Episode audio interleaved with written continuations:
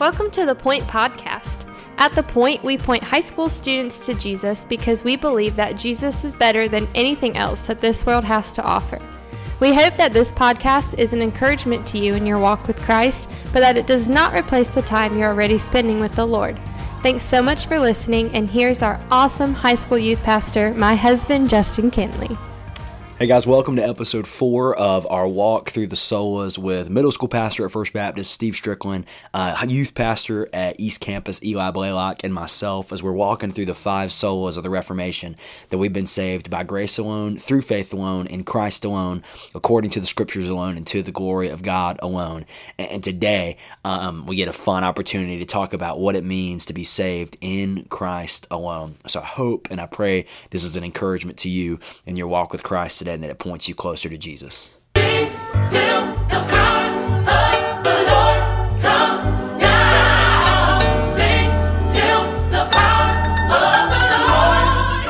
Wait, so this is episode four? Is this four?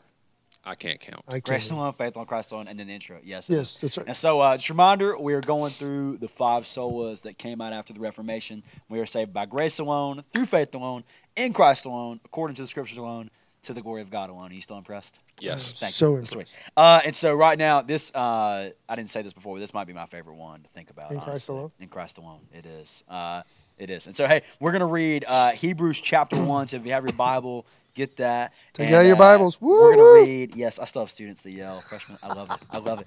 Uh, Hebrews one. We're gonna read verse one through four, and uh, really, we're gonna attack this idea, attack it, of um, uh, of Jesus being prophet, priest, and king. And you're gonna hear about that in just a second. But in Christ alone. So, verse one of Hebrews chapter one says, "Long ago, God spoke to the fathers by the prophets at different times and in different ways. In these last days, He has spoken to us by His Son."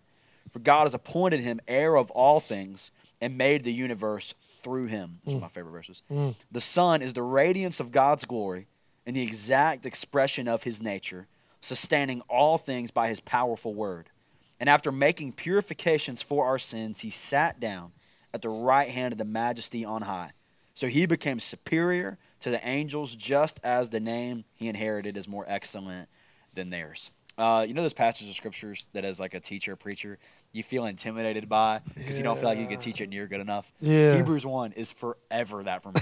uh, it's forever. And so, uh, but we're talking about this idea of Jesus being prophet, him being priest, and him being king, and all around this idea of in Christ alone. And so, first off, we see that idea of prophet uh, really in verses one and two, right?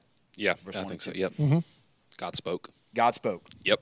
right? And uh, in these last days, He's spoken to us through His Son. Jesus is the ultimate revealer of who God is and what He wants.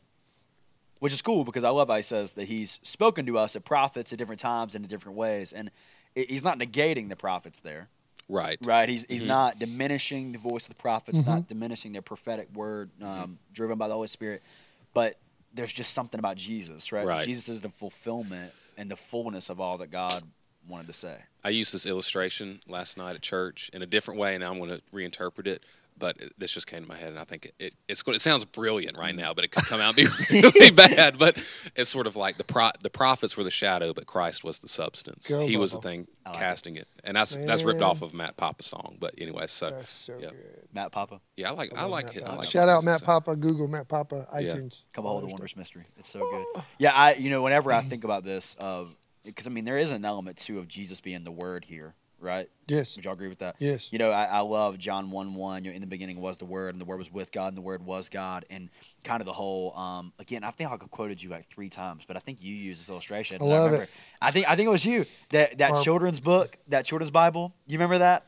Where it was said Jesus being the Word is Jesus is everything that God wanted to say in a person. Boom. Oh, I got that from so good. Dr. Fuller. Yeah. From Dr. That Fuller. wasn't- yeah, that wasn't me. That's That's so Fuller, yeah. good. Like I just, it's so simple. Shout out Dr. Fuller. I love Dr. Fuller. I hope he's watching this. That'd so would make my day if he's watching this.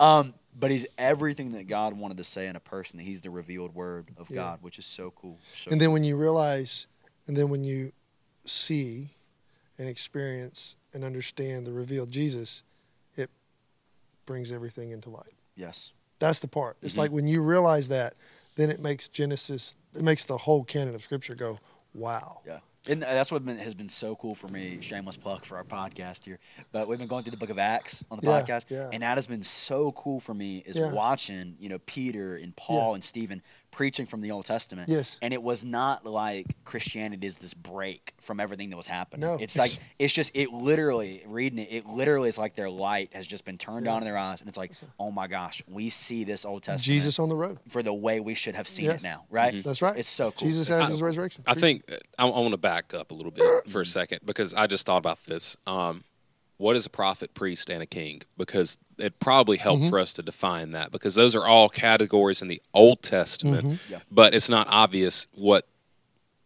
I mean, you know, I don't think of people as prophets or priests, right? You know, you get what I'm saying? So Yeah. yeah, So I think it'd be good to define some so terms. prophet. Like, yeah. What's prophet? I would say a, a mouthpiece for the word of the Lord. Mm-hmm. Yeah, yeah, somebody that fair? speaks for God. Yeah, okay. and we and, and we need a pro- and we need a prophet because we need somebody to tell us what God wants, who He is. Exactly yeah. right. Yeah. Right. So, so, So we need a prophet. the- so yeah, what's a priest?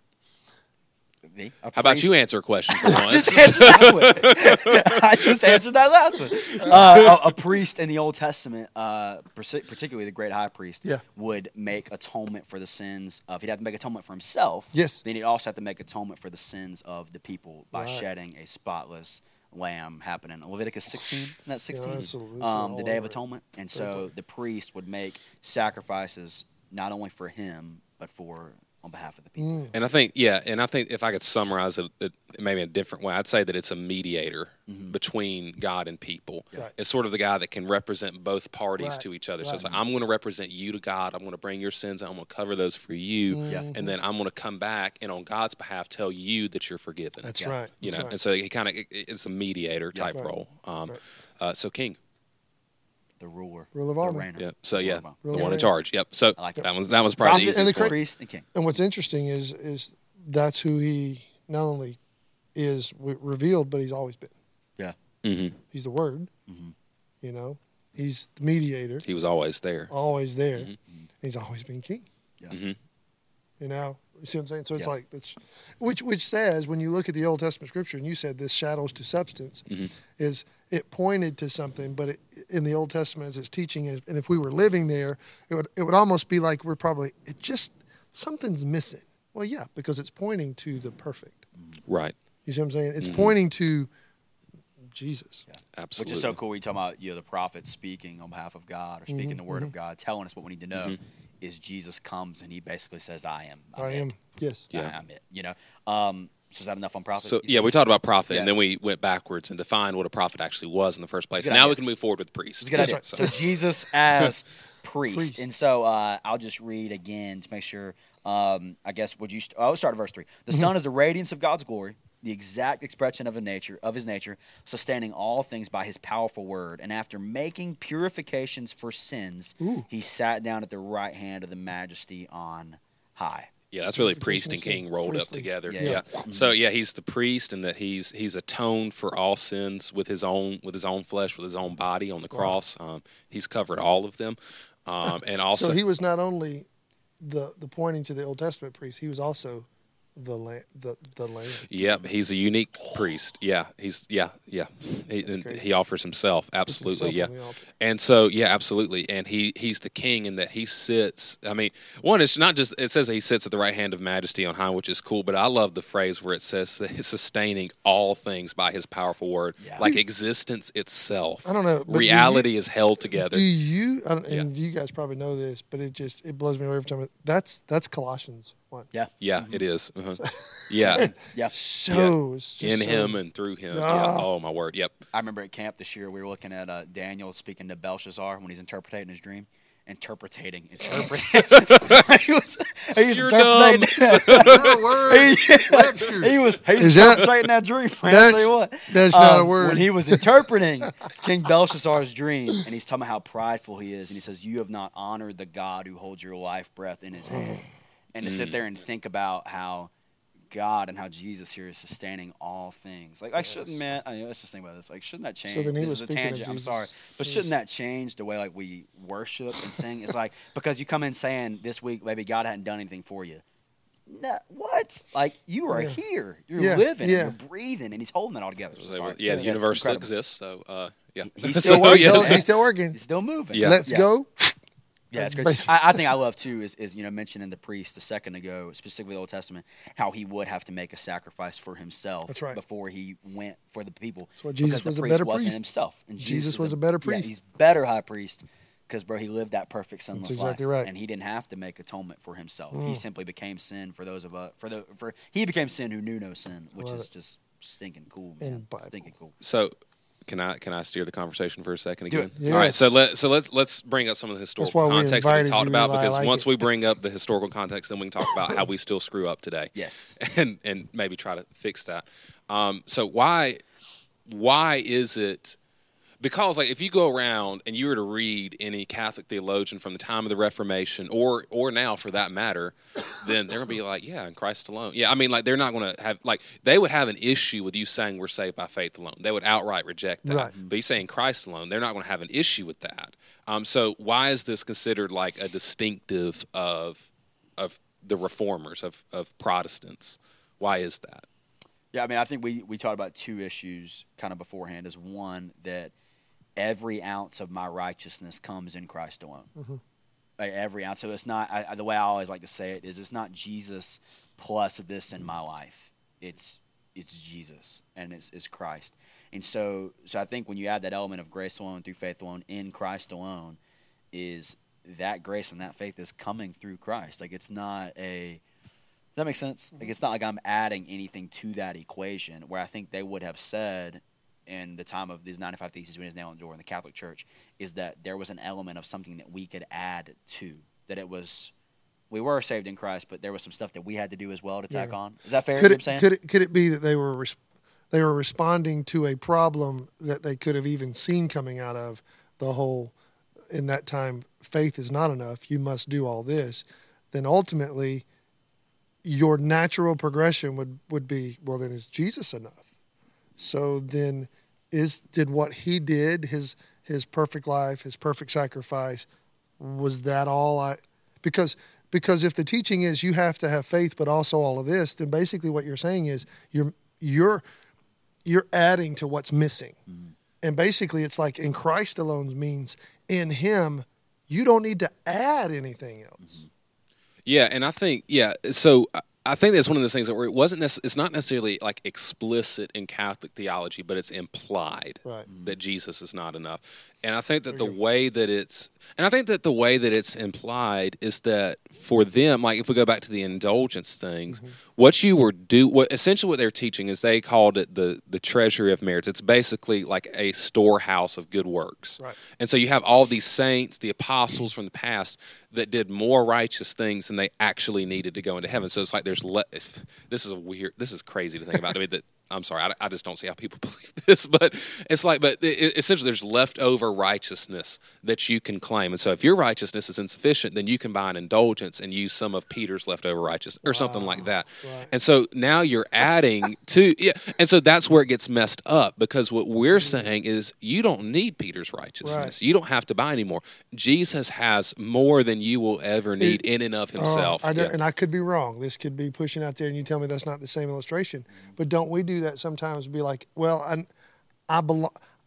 My my father was a pastor, Oh yeah. or yeah. I grew up in Same that. thing. You know, I grew my he, and because he was so good, it spilt out on me. Yeah, yeah. So that's the same thing. yeah. And I think I would say the same Or- too. It's not, and I know they were implicitly, or they were explicitly saying that. That one's probably one of those things that we maybe not explicitly say that, but we But implicitly we, uh, believe we that. believe that. Yeah. yeah, yeah. So I'm okay because my granddaddy was a, he's a deacon Mhm. at First Baptist Church Indian Trail. Mm-hmm. So I'm really okay, dude. I don't know, you know what I'm saying? Yeah. yeah, yeah. and yeah and and and to add on to this because that really addresses to in, in my mind the priest the priestly role there um, but also too like if you think about the way that the catholic church is is set up um, especially with the role of the pope um, the pope in a lot of ways functions as the mouthpiece uh, of god.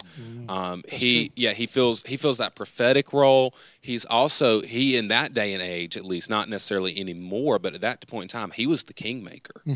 Um, Oh, yeah, he, that's right. he, he made like That's he made people king and Right. he And he really bring a king down, oh yeah he was political absolutely. He had an I believe he had an army at that Mm-hmm. point if I'm correct Um, and so, like, it was, yeah. It, and so you have all of that, and it's saying that really, in a lot of ways, I think that maybe this Christ alone speaks against the office of the Pope, mm-hmm. saying that, look, that role should not exist. He is taking what belongs to Jesus. Jesus is the ultimate word of God. He is the final say. He he's that. He's the head of the church. Mm. He's the ultimate ruler of the universe, and we don't look to another king Which is Jesus. why a lot of people who taught this were put to death. Yes, because you don't walk up in there and say, "Oh, by the way, you go. You need to quietly go ahead and step down because your office isn't needed."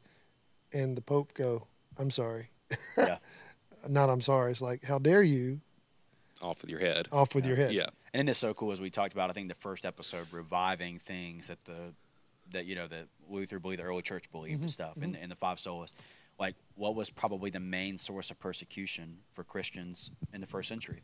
It's that people they were supposed to be saying Caesar is Lord, yes. and they're saying no, he's not. Right? That Jesus is. You know, you look at Revelation and how you know wow. politically charged Revelation is. You know, looking as great of a city as Rome was, or mm-hmm. calls it Babylon. You know, and stuff.